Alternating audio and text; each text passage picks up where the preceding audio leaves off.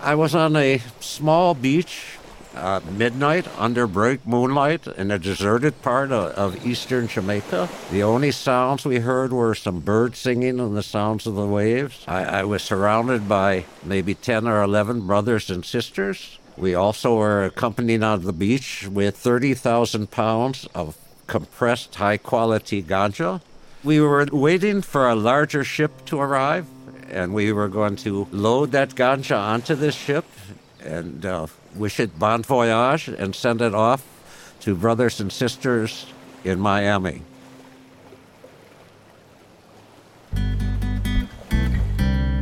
What you've just listened to now is a description of one of the many movements of ganja into the United States that took place over the lifespan of the Ethiopian Zion Coptic Church. The church, which was based in Jamaica, smuggled ganja into the United States in order to build and fund a black kingdom in Jamaica.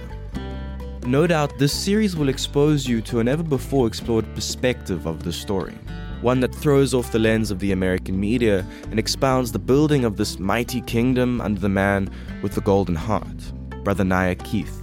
What was the Black Kingdom? Well, in order to find out, we need to speak to close confidant of Niah and a key witness to the events of this podcast, Alan. Hello, I'm Alan, and thank you for joining us on this podcast. My name is Benji Anstey, and joining me alongside Alan is our producer, Taylor Bubel. In this 10 part miniseries, we will explore the true stories of Ganja Body Shields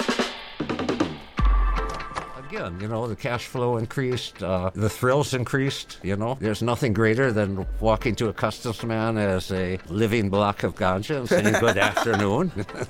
How are you? And he said, I'm good. How are you? Welcome back to America. So I'm happy to be back and uh, walk through the doors. So, yeah.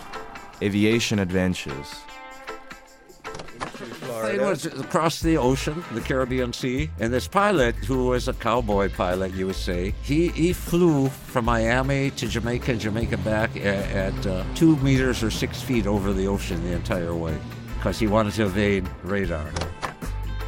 Legal battles of the decriminalization of ganja in the United States decades before its mainstream appearance.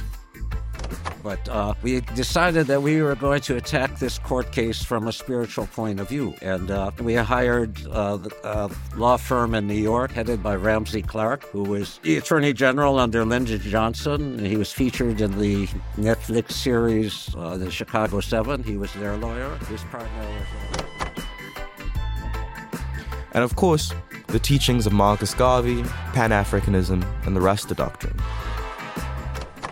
said, "Oh, go away." So Marcus Garvey said, oh, "Okay, screw these people. I, you know, I'm not going to waste my time with them. I know what I know, and I know what is true." And so he said, "At the same time, there's something going on in America called the Harlem Renaissance." Citizens of Africa, I greet you in the name of the Universal Negro Improvement Association and African Communities League of it, it's true that this story and podcast will have many exciting and adventurous moments, but let us not lose sight of that we also be discussing some very important spiritual concepts and, and thoughts. We are also going to be discussing the historical effect of slavery and colonialism on the Jamaican people and the people of the Caribbean.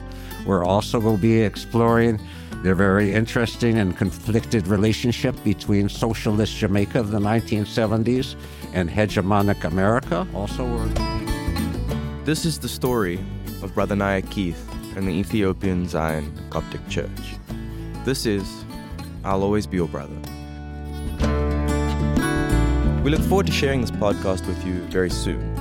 Feel free to follow us in the meantime on social media at the handle Your Brothercast, where you can expect updates on the show and ask us any questions. See you all soon, and one love.